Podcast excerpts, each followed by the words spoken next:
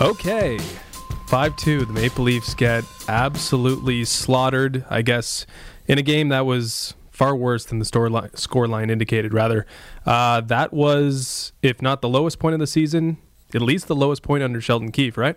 Absolutely. That was when you said 5-2 for a second my brain didn't kind of make the same connection that this was the like the game that we just watched it feels like like a 9-2 loss. It feels like the 9-2 nashville loss. It feels like it could have been 9 2 if Sidney Crosby wanted it to be 9 2. yeah but he was like i'm a merciful god so i'll, I'll just let you guys kind of skate out of here with some i think if honestly that that might be worse than the 9-2 because he's like i'll give you some hope you know? You came back we'll make you feel good and then they're going to come into scotiabank arena on thursday and absolutely dummy them again. There's a real big brother attitude to that uh, third period. Oh. I, I mean, we're going to get into everything. I think this is a, a, a big sort of culmination of things that has led to this moment, I guess. Uh, we haven't seen the Leafs really at their best, I think, for about two weeks now, and we've seen sort of a slow decaying of their performance. Uh, and it led to this moment. And now they got to look themselves in the mirror, as people have mentioned, or as some of the players and the coaches have mentioned after the game, and really figure out what they're going to be about.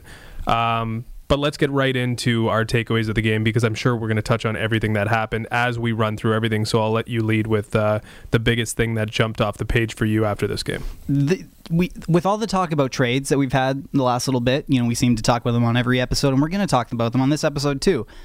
The Leafs don't deserve any reinforcements here. We keep talking about, oh, do they need to bring in this guy? Need to bring in that guy? Is it worth kind of doing this? How can we? Have, no, this is this is a, a roster. And, we, and you brought up the point you, when you went full uncle on, uh, I think it was Sunday. This team doesn't like. You have Auston Matthews, John Tavares, Mitch Marner, William Nylander. That should be enough for you to kind of sit these guys down and say, figure this out yourselves. You make forty. What is it? Forty million dollars between you four figure it out. It doesn't matter. This team doesn't deserve. Dylan DeMelo's already off the board, so we can kind of get that get that, that out of there. But this team, with the talent they have, with the pieces they have, I don't. This better be the worst flu in human history. I like if if we're gonna keep using that, this better be like the black plague that has dep descended upon the Leafs. This team does not deserve the reinforcements that everyone keeps banning them about. There might be merit to just saying, figure this out yourselves. I like. I mean, I thought I was going to be alone on the island on that one because you've been pro. You've been pro move. You've kind of waffled a bit. I think but they- pro move is not necessarily you know shipping out a future first round pick because I guess they don't have one uh, for you know a rental asset. You're more uh, the creative creative side at least and looking towards uh, what you could potentially do in terms of a hockey deal or maybe just a you know a smaller asset that doesn't really get you you know it's not going to get you it's going to get you a Dylan DeMelo Mm-hmm. uh, not a Matt Dumba I guess um, but I'm completely like I don't want them to do anything Really? I think they have to make a statement here Wow. because like it's it's just been a string of you've been hand given everything and then Mm-hmm. Yeah. what's the response from these guys think there's about the no res- there's no response there's like I know every like every episode we've talked about. Well, Auston Matthews is pretty good, and you know what? He scored number forty three tonight to take the league, league lead. That doesn't absolve him of criticism. You know who else hasn't been good But like, though? there's nothing else from nobody else. from Mitch Marner else. has been terrible. No, he was awful again tonight. John Ta- John Tavares for his, you know, he, he it's, it's tough to you know sort of criticize him because he's you know such a good leader and everything. But I didn't notice him on the ice tonight at all. No. So this team has worked around the clock, right? All summer, making tough decisions, Mm-hmm. Bending uh, the rules. bending the rules, doing everything possible to at least support this group with some talent. And when things get really tough, when they're in the mud, When you're ready to pop the question, the last thing you want to do is second guess the ring. At Bluenile.com, you can design a one of a kind ring with the ease and convenience of shopping online. Choose your diamond and setting. When you find the one, you'll get it delivered right to your door. Go to Bluenile.com and use promo code LISTEN to get $50 off your purchase of $500 or more. That's code LISTEN at Bluenile.com for $50 off your purchase. Bluenile.com code LISTEN. If you're struggling to lose weight, you've probably heard about weight loss medications like Wegovy or Zepbound, and you might be wondering if they're right for you. Meet PlushCare, a leading telehealth provider with doctors who are there for you day and night to partner with you in your weight loss journey. If you qualify, they can safely prescribe you medication from the comfort of your own home. To get started, visit plushcare.com slash weight loss. That's plushcare.com slash weight loss. plushcare.com slash weight loss. they just sort of fold. And and this was like th- and think about even how recently when they seemed to be in the mud too. The team res- Dubas responded again by ga- by by saying, "Okay, if it's goaltending, here's Jack Campbell. If it's toughness, here's Kyle Clifford." And the team was like, "Great!" And they had a little dead cat bounce where you know you they hit the ground and bounced up a little bit, but they were still dead. It seemed like this. How many? You're right. How many more lifelines does this team need? How many more times are they going to say? Are we going to make? Oh well, they're this guy away or they're that guy away. Or if only I have this, and then Dubas goes out and gets something that fits that mold, and then and then they still they have a little bit of response and they get embarrassed again. This was an embarrassing loss, and we've had these points all season where we've gone, this is embarrassing. They, there's nowhere else to go up from here. Last podcast we talked about that, and they went out and they produced that effort. That's this is terrible. I I don't think that they should go through the deadline without adding anyone. I think you know messages kind of shouldn't be the the main focal point at this point in the year. I think if if you can add a piece to the team that can improve the roster, then you go out and do it. But I I'm I'm leaning a lot more on your side now because unless unless you can get like a huge fish, this might be the bed they have to lie in. Well, here's the juxtaposition the Pittsburgh Penguins. Yeah. I think it's pretty clear that this team is not one piece away from being a, an elite or at least a Stanley Cup contender. We saw a Stanley Cup contender tonight, a team that lost Evgeny Malkin in warmups and didn't even blink. The guy who comes in for him scores the second goal. Like there, this is a team that has resolve. The Maple Leafs do not have resolve right now. So thinking that hey, one defenseman that could bump a couple guys down back into the peg that they probably belong in is going to change things for this team, I think is foolish. The greatest tweet in recent hockey history was from Acton Afulaman, where he said the, the Penguins always have seem to always have like five guys injured, and it's Sidney Crosby playing on a line with with Mark Donk and Buzz Flibbit, and they all and they each have like 47 points on the year. Like it's true, the Penguins. Anthony Angello doesn't even have a picture next to him on Hockey DB right now, and he scored tonight against Frederik Andersen. We're gonna get into that, by the way. It's amazing. But like this, and this was this wasn't even a pre like this wasn't even you know earlier in the game or earlier in the day. This was literally in the opening warmups. One of your best players goes, "I can't play," and you thrust a guy in who has zero career NHL goals, and he gets one. If this happened, if the if if John Tavares exited, this is the thing about the mental state with the team right now. If John Tavares exited, you know, pregame warmups with an illness, I bet that would rattle the team, and I bet they they would use that as an excuse for why they lost that night. It, there's no more excuses for the team. I'm done. I'm, I'm, there's no more quantifying. There's no more caveats. Win or go home. Literally just a shrug from that Pittsburgh Penguins team that just came out and rolled them. If Uh, there was a narrative that, that it might even be a good thing because they're better when Malkin. Like it, it. Come on, get out of here. Okay. Uh, my takeaway is, I mean, I kind of touched on it. Haven't been the same for the last two weeks, but I don't think they've been the same since they blew that lead to Florida. Like it really did something to them. That second period against Florida at home before they blew that third period lead was perfection. They didn't allow a shot from inside their own, uh, inside their own zone. Rather, And then what happened? and then obviously the third period what what happened happened. And i don't think this team has been real i think this team has been reeling since that moment. Now there, there was that little adrenaline bump from jack campbell who came in and played pretty well and gave them sort of a little bit of life.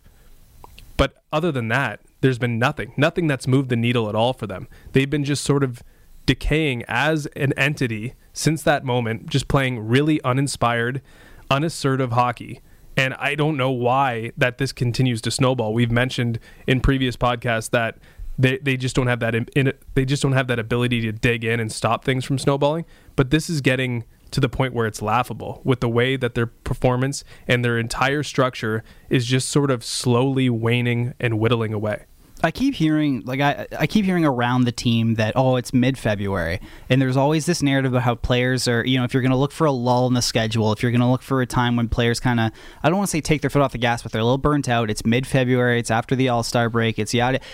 This team is fi- like we say this every podcast and i'm so sick of saying it. This team is fighting for their lives. This team nothing is given to this team. If they if Florida goes on a two game winning streak, the Leafs are out of a playoff spot and they're staunchly out of a playoff spot. Like this, the fact that this team could even approach a game and th- and not give it 110% right now is absurd. The only reason they're not in dire straits right now is because the Leafs, while they've given up a second to the bottom, 28 goals against over the last eight games since that uh, debacle against Florida, Florida Panthers have allowed a league worst 31 goals against.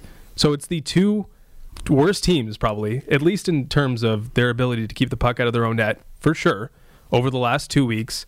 that are both trying to give away this last spot in the Atlantic Division.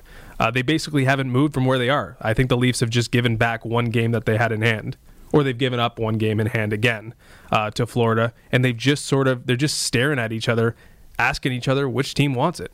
And it seems like neither do right now. It seems like neither team wants to make the playoffs. Both Florida and Toronto are dropping games left and right, games that they need to win, games that they should win.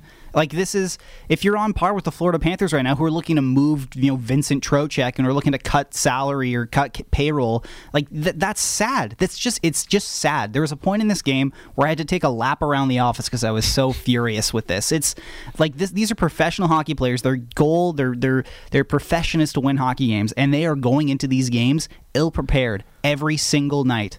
Well, I'm not sure why they want to give away Vinny Trocheck. Does he have a expiring deal coming? Up? I, you know what, nothing Dale so that's, does that's make just, sense. That's just something that's out there. Yeah. Maybe they just agree. Hey, you trade Trocheck, we'll trade Tyson Barrie, and then we'll just see what happens. Yeah, that because that'll do it. because That'll- that'll at least help the Maple Leafs, who, you know, uh, we're trying to debate what they're going to do. If they do trade Tyson Barrie, at least they could probably recoup some pretty solid assets in return. Um, but I mean, it would leave them completely threadbare at the defense position, especially if Morgan Rielly's not back. But like, we're getting to the point now. If it wasn't for Florida faltering as it is, like we're looking at the point where they could They're be. Mm-hmm. legitimate sellers in the next week. Like we're, it might not be enough time to really define them. But if they're if this keeps going, or it had another ten days to continue on the way it is, like they could legitimately play themselves into that status. Oh yeah, I wrote about this today where I, I, I'm breaking down, you know, if the Leafs should buy or sell at the deadline, and their their version of sell is a little is should be a little different, but Tyson Barrie is Toronto's is is not Toronto's is the Leafs Rudy Gay. Because when the Raptors had Rudy Gay, he was putting up fine numbers, at least on, on paper, 19.4 points, I think, and it, it- all was well and good, and the Raptors sucked. And then they decided, oh, and then Masai Ujiri came in and said, okay, I'm going to trade Rudy Gay because clearly his he is hurting the team despite his admirable stats on paper. And he traded him for a bunch of guys who weren't even close to being as good as Rudy Gay were, but could give you a couple good minutes a night. And on the whole, the sum of their parts were better than just having one kind of selfish superstar. Not selfish, but one kind of like succubus kind of superstar. And the Raptors went 44 and 22 the rest of the season, and they made the playoffs for the first time in five years. Tyson Barrie is, is the Leafs' Rudy Gay. Because what he does, if you look at the numbers, they're fine on paper. They're good. Under Sheldon Keefe, he's he's producing points and his possession looks fine and yada. But underneath those stats are the point shots, is the lack of defensive ability. It's the lack of being able to play a featured defensive role. It's the questionable hockey sense. It's it's all these things. And right now, it seems like uh, it's purely an emotional thing. But every time he touches the puck, I'm expecting him to do something wrong. And if you can get anything for him, you do it. But You if you can. and I, you can. So if you have you you have a singular asset, their this their version of selling is you have a singular asset in Barrie who can give you an inefficient twenty minutes a night, and if you can pedal him off somehow, and get maybe three assets, you can give you an efficient twelve to fifteen. I think that's a plus for the roster. I think you do that. I don't think Tyson Barrie is the piece that this team needs right now at all. And I think although that would leave them incredibly bare on the right side, hopefully you have another guy coming in coming back in that way. But how much longer are we going to keep banging our head against the wall here? That's 100% waving the white flag on the season, though. Trading Tyson Barrie for Yeah. for what three guys who can give you better, like who can give you? Well, you're, you're not going to bring back three live bodies in return, right? I mean, like it may, maybe there's a sixth defenseman that comes back, but like maybe you package him with someone. Perhaps. Maybe pack like th- there are a lot of ways you can do you can do this here, but there are clear pieces on this roster that don't fit in. And if you can do something, uh, Dubas has shown that he can do he can kind of rejig on the fly here. If you can do something to help the roster and get rid of those guys, you do it. Okay, like uh, you, I think Sheldon Keefe probably wanted to take a lap himself. He had some uh, pretty good quotes after the game. he was on uh, fire. And one of them in particular stood out. He said, Well, it looks like the process that we want to go through is to get embarrassed enough to the point where we really just look in the mirror and recognize what's required for us to compete at a high level. That is about as firm, I'll say, as a coach has been in some time here. Uh, I think we'd be going nuts if Mike Babcock said it. Uh, but I think we all agree that Sheldon Keefe deserves to say that and should say that. And it makes a lot of sense because I think he's just perplexed here. I don't know. I don't think he knows what to do uh, because as much as he's trying to say this is like motivate his guys and re and continue to you know drive home his message it's slowly falling apart like it's like sand coming through his fingers like he can't do anything about it right now everything he says is not working so i mean does it just come down to these players playing with pride or is there like a systematic thing that needs to be fixed is this a faulty system uh, I, I think I'm as confused as he is. I think that there are some systematic things they can tweak. I mean, clearly there are a lot of cross crease passes that you know leave the goalie in a vulnerable position, and there's a lot of turnovers. Yeah. But you can't look at this at this lineup and think the players are playing at their optimal ability. Like this is a system that is that is designed to emphasize the skill and speed of the Leafs roster, and right now, especially the speed is just evaporated. Like it's just gone. I don't understand where it is. This is supposed to be, a, a, you know, a speed burning team, and they're it, like Kasperi Kapanen. I haven't. I'm so sick of this guy at this point. Like, Oh, I thought we I thought we had a breakthrough with him. no, we don't because the guy can't score. The guy's making 3.2 million dollars a year and he can't score. That's another little thing about this roster is there they are really low on elite finishing talent. Yeah. There is one player that has that is a plus scorer. Obviously, that's Auston Matthews. I think John Tavares is, but maybe can't create his own shot uh, at an elite level, but can put it in an elite level when it's there.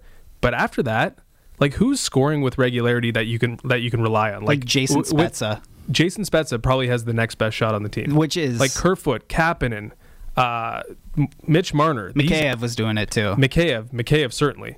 These guys just there is a as much as this team is all about skills development, they do not have a lot of good shooters on this team, No, they don't. and it You're costs right. them. They have they have they don't have a lot of good shooters, and the and one of the defensemen who wants to shoot all the time is the worst possible guy to make that happen. And you know what? To that point, I was going to bring this up on the last podcast, but I guess it, it's. Um, it even matters even more now is that the Leafs have three goals in their last 29 games from defensemen. Like you can't. I, look, I don't. I don't- I haven't looked around the league about this stat, but like I don't think you can't win with a blue line that just doesn't. They don't. They don't produce offense, and we already know they can't defend. So what are they doing? What are they there for? What What is the value they bring? I think what's going on with the defense is that we're now seeing the real consequence of Morgan Rielly being out. I, I'm what what I'm what I think we're looking at is every single player beyond maybe Jake Muzzin and maybe Jake Muzzin too. Everybody's been sort of given the task to play one rung higher on the ladder than they really should be. Like even tonight, like yes, Ras- Rasmus Sandin, I think we have all been we both would agree that he's mm-hmm. a better option over Travis Dermott.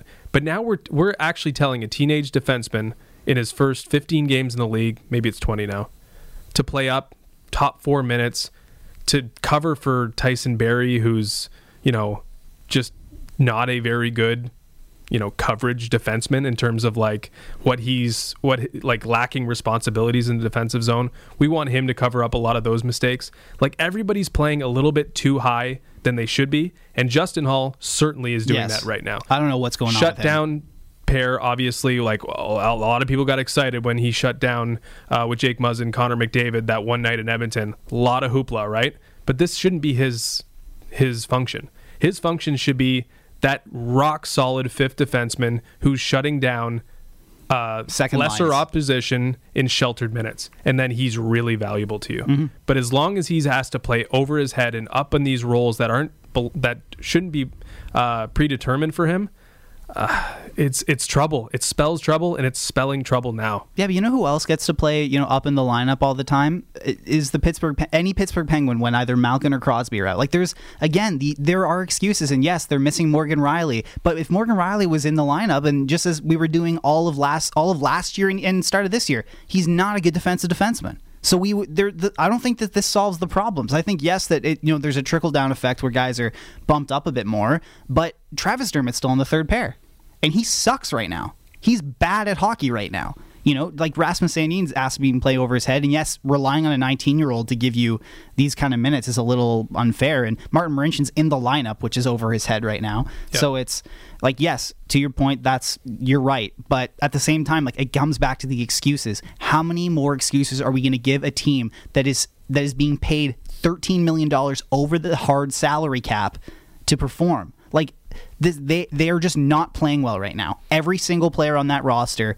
stars included. Yes, Matthews is scoring, but outside of that, I mean, yeah, he, he had a terrible giveaway tonight. I'm not putting this on Matthews in any way whatsoever, but every single player on that team is not performing as well as they could right now, and it's showing. And to your point, the lack of finishing talent is just like I've never seen it more more on on display. Alexander Kerfoot has had like three point blank backdoor chances, and he's hit the goalie's pad every single time. This guy either needs to get the friggin' blowtorch out and curve his stick like crazy, so he can just roof everything, or he needs to get he needs to become another player. I'm I'm at this. you turned to me. I, am leaning towards that one. Yeah, you turned to me during the game, and you're like, "Have we have we considered that Alex Kerfoot's just not very good?" And it dawned on me that maybe you're right. Yeah, yeah. As much as it pains me to admit that. I will say that while the finishing you know, I mean, we could go on about this, but they are a top, I believe, eight team in goal scoring. So they are finding ways to score goals. They are a bottom team in terms of keeping it out of their own net. And we're going to get to Freddie Andersen, but the problem tonight was the penalty killing. Absolutely. Cross seam passes going through, sticks not on the ice defending, uh, heads not on swivels, I guess. Like it was just a dissection by Sidney Crosby in the Pittsburgh Penguins power play.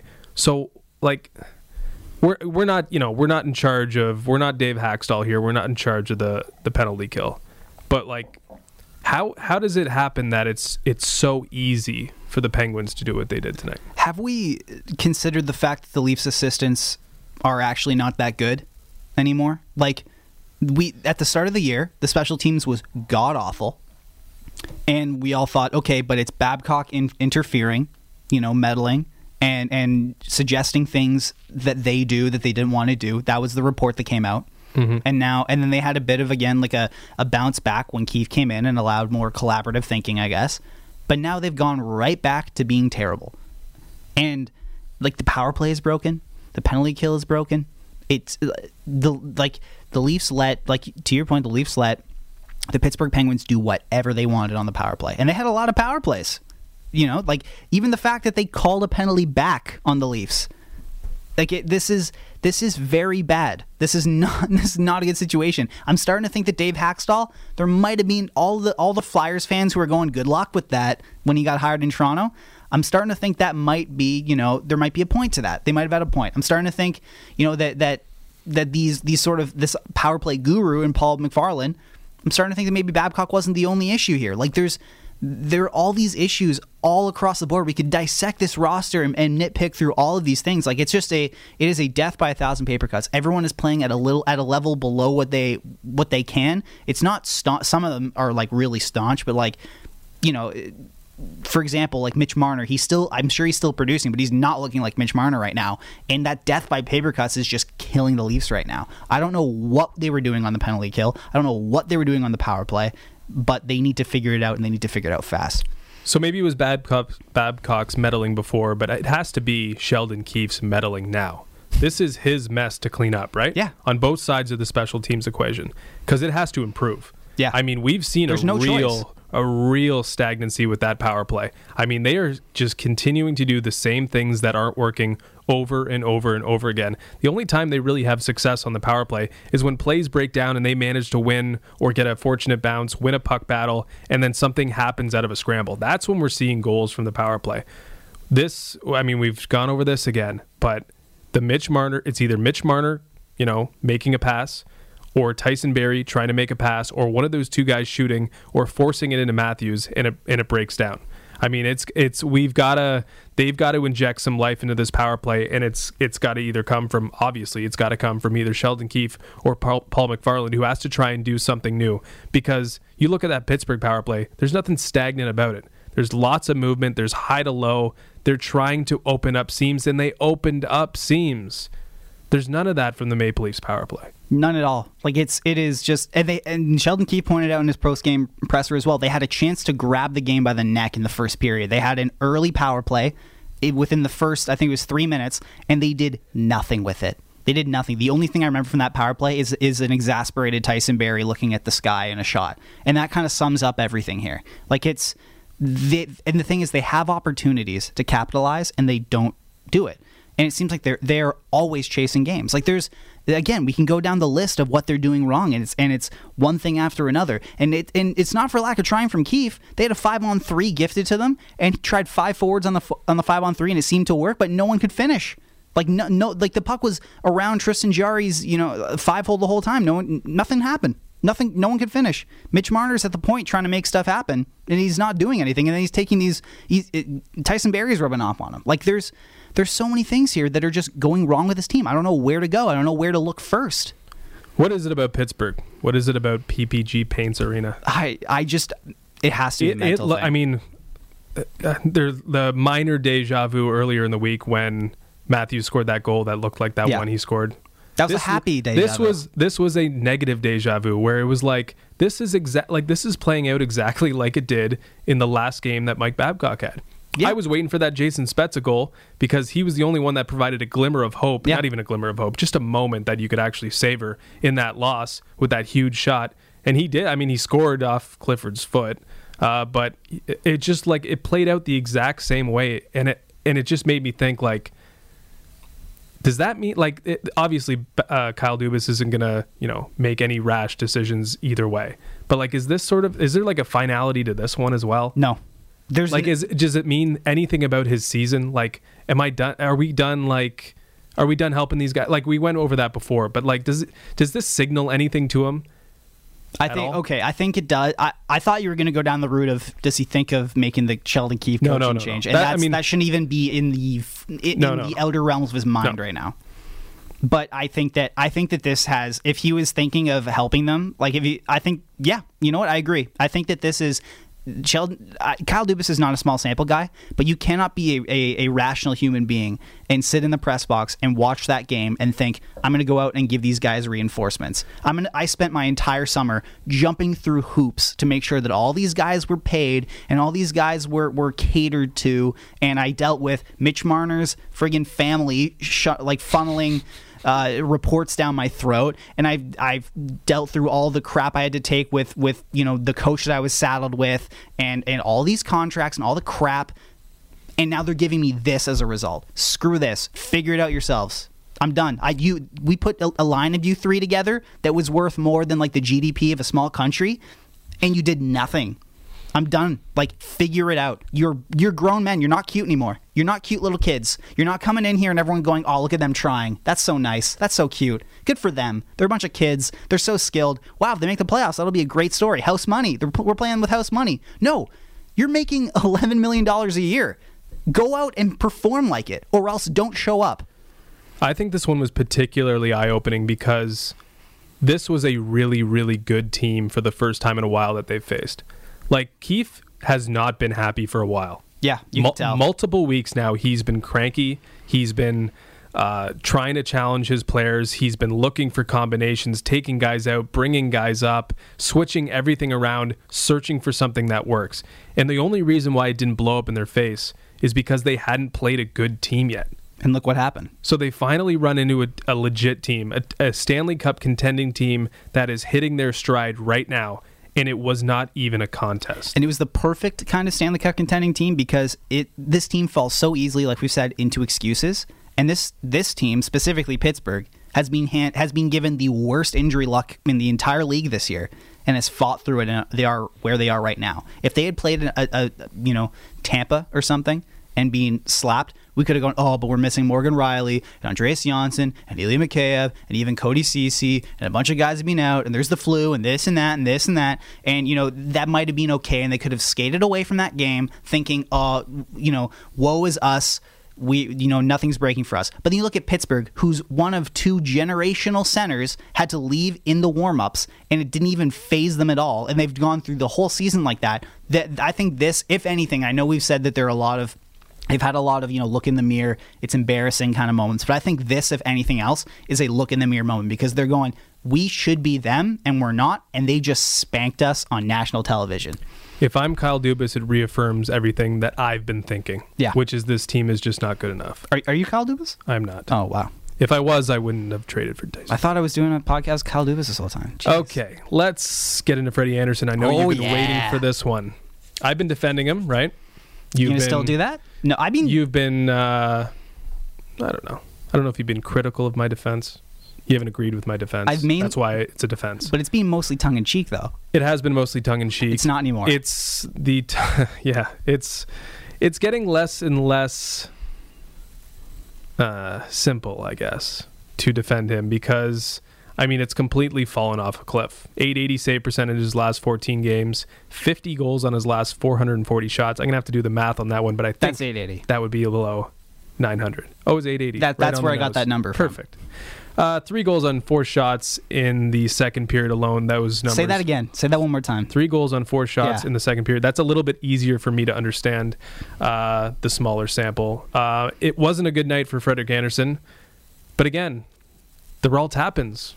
So I don't care. other than the one he literally gifted to the Penguins, I believe Blueger scored it. Crosby could have had it, and then he just decided to pass it to someone else who's going to pass it to someone else, and then it was going to go in the net torturously. Um, none of them were his fault except that one. Oh, because because not, nothing is any goalie's fault in this city. No, They were all happens. I, I look at me, look at me, Justin. I don't want to. look at me. I don't care. I know you don't. but what? But like, we just talked about how embarrassing this team's performance was. It starts with the goalie. It doesn't start with the goalie in this case. It- he's part of it. He's okay. He I, had I, three goals on four shots, and they outshot the I'll- Penguins I'll say- fourteen to four, and I'll- he ended up getting outscored. I'll say one thing and I'll let you rant. I think Keefe said it best. He's part of the team, so he's got to be better, right? yeah, But putting blame on Frederik Andersen when four of the five goals are tap in is, or even toying with the idea that Jack Campbell would do any better.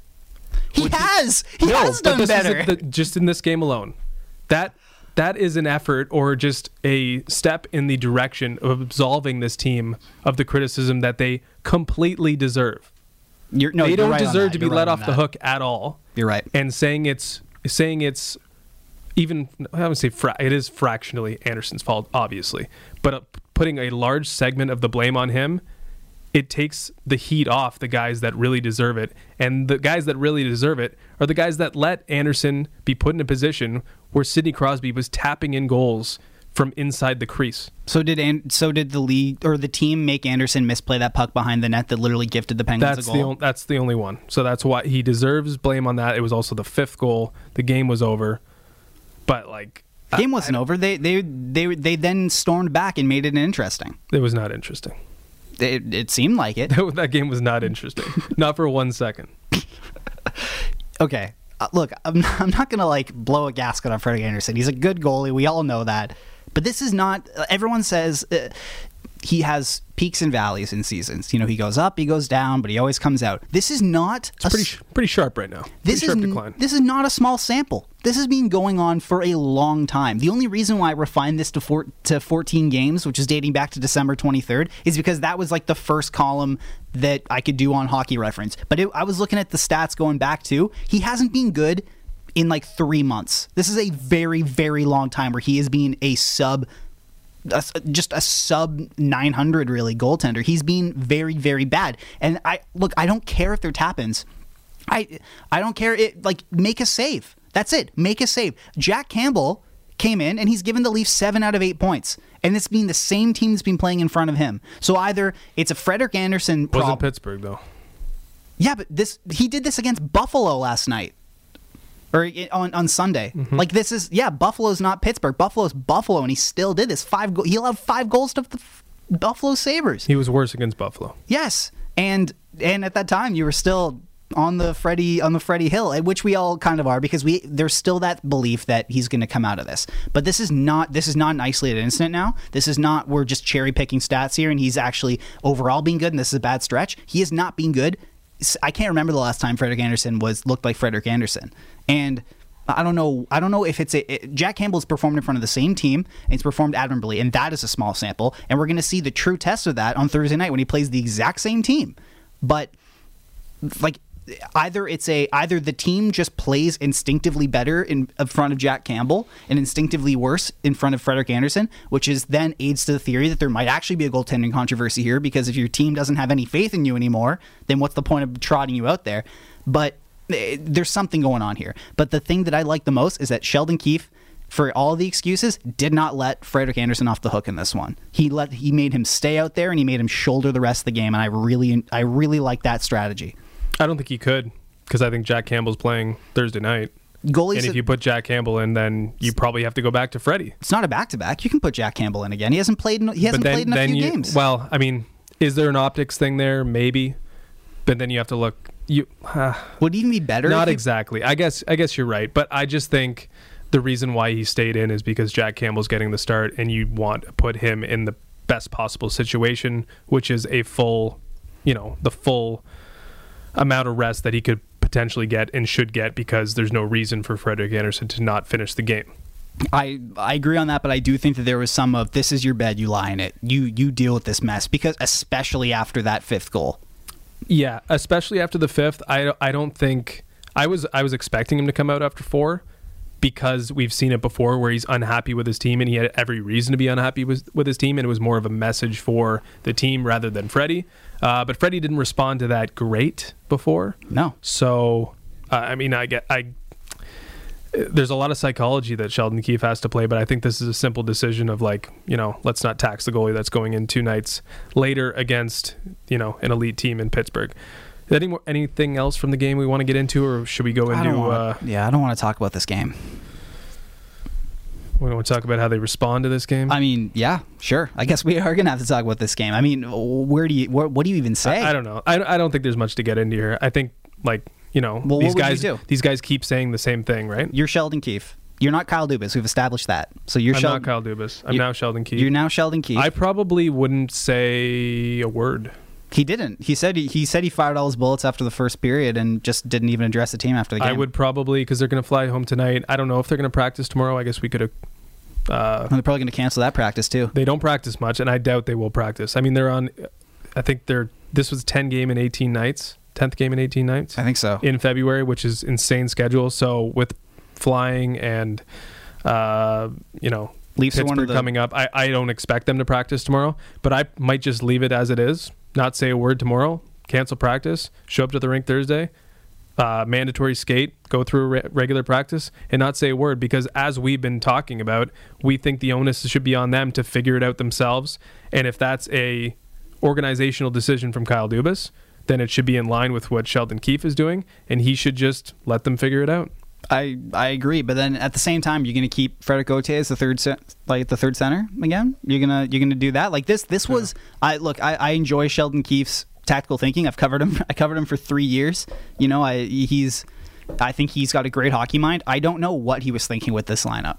I this was I don't know what I was looking at when they were when they tweeted out the uh, the pre the pregame line rushes. Like it was uh, why put why put Martin Marincin in tonight? Oh, was it to help the penalty kill? Because that didn't work.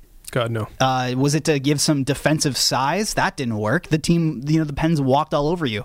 Uh, was it to the only reason it could be was Sheldon Keefe knew that a bloodbath was coming and wanted to spare Timothy Liljegren from it. That's the only, and it clearly wasn't that, but that's the only thing I can think of. Like it's uh, this was a this was a very very odd lineup, and it was hurt by the fact that you know these players are are uh, you know th- like there's injuries involved and and the depth is kind of def- de- you know being depleted like we talked about the middle class is going down but like this is this I don't understand why he deployed the players in the way he did tonight. It was it was very odd and I think that yeah you kind of keep things the same but there are certain things maybe you know like there's there's certain players on this team that just don't do anything. Like the whole night I was every time Frederik Gauthier got near a puck I'm like what like what do you add?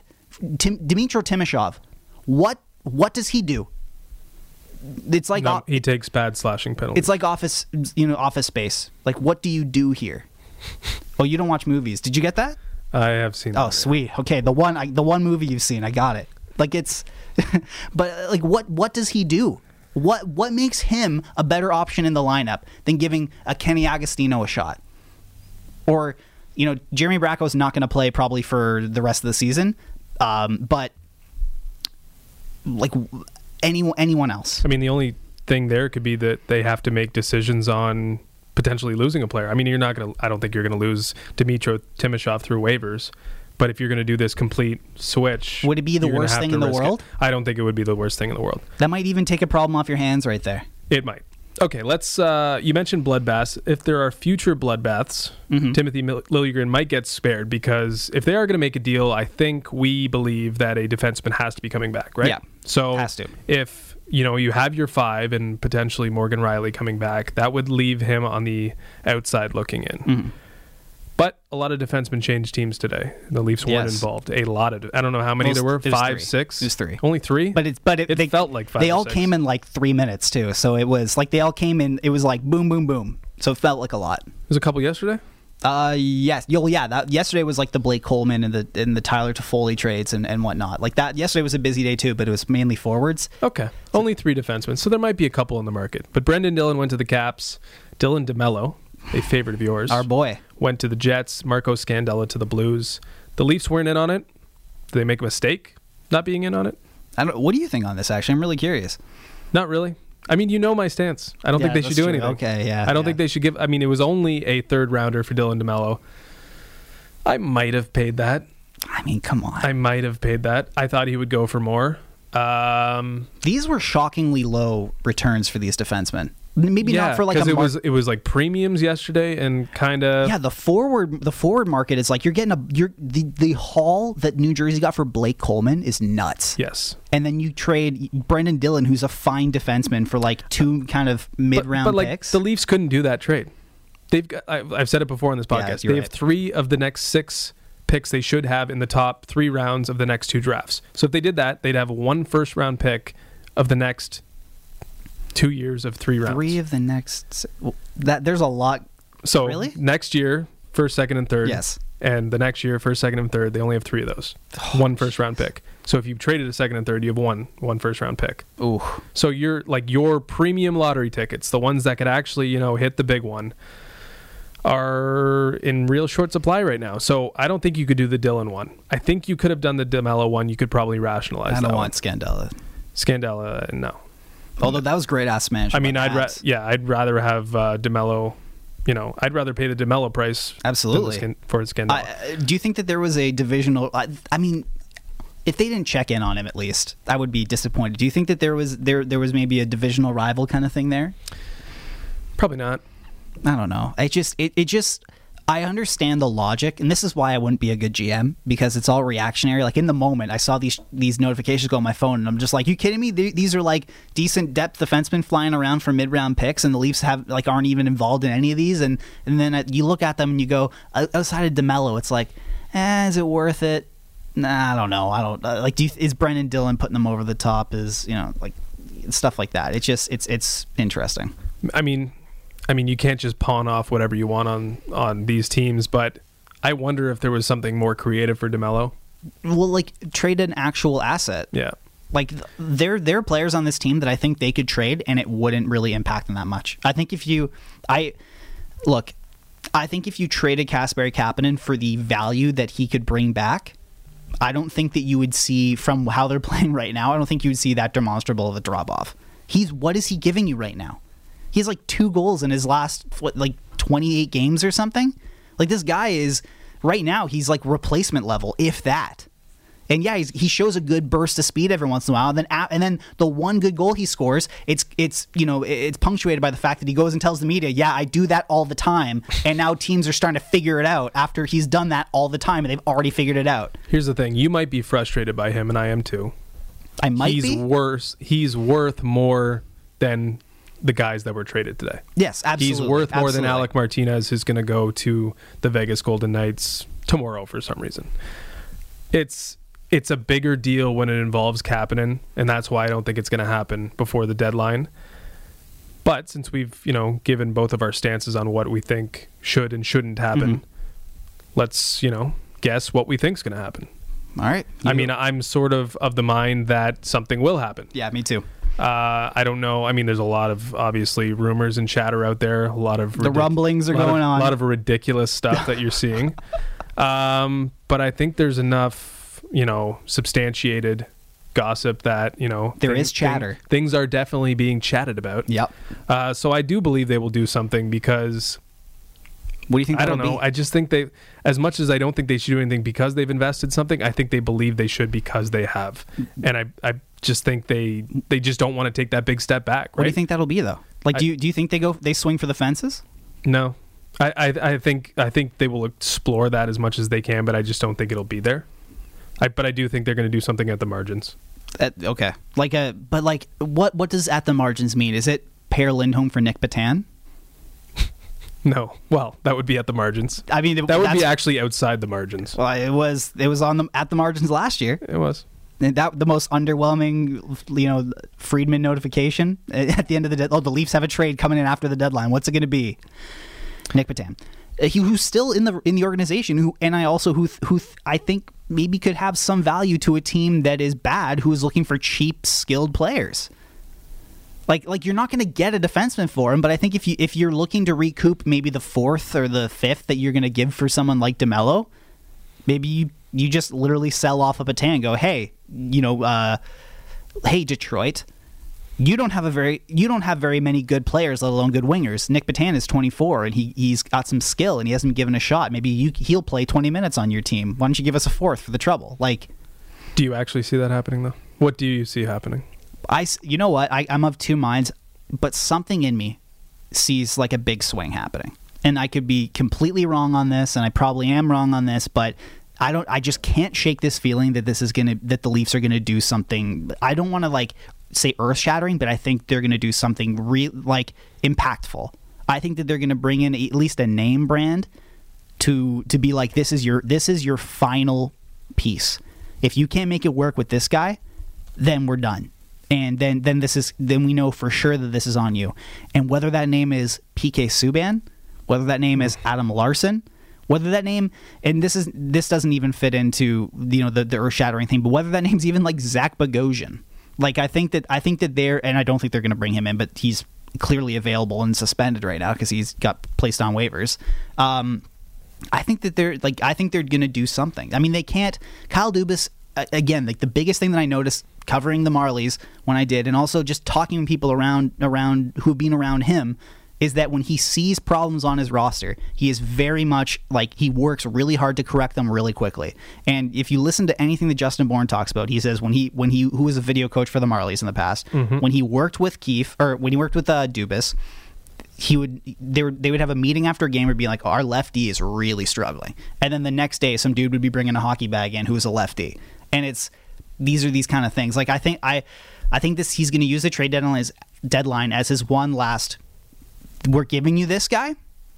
Figure it out now. It's up to you. We, there, there's nothing more I can do. I've given you all the pieces. I've sold off all these things. I pawned, you know, I pawned my jewelry for for your investment for your startup. It better hit big. couple more days left to have something earth shattering happen. There's potentially two more games that we could discuss something earth shattering potentially happening. Uh, the Leafs have two more games before the trade deadline. The Penguins again Thursday jeez. at home this time, so at least it won't be the exact setting where the lowest points of the season have went down. Uh, and then the Carolina Hurricanes are in town on Saturday night before the trade deadline Monday, where Kyle Dubas will set his roster in stone for what's looking like a dogfight with the Florida Panthers over the last month and a bit. We'll talk about the Penguins again on Thursday. Bye.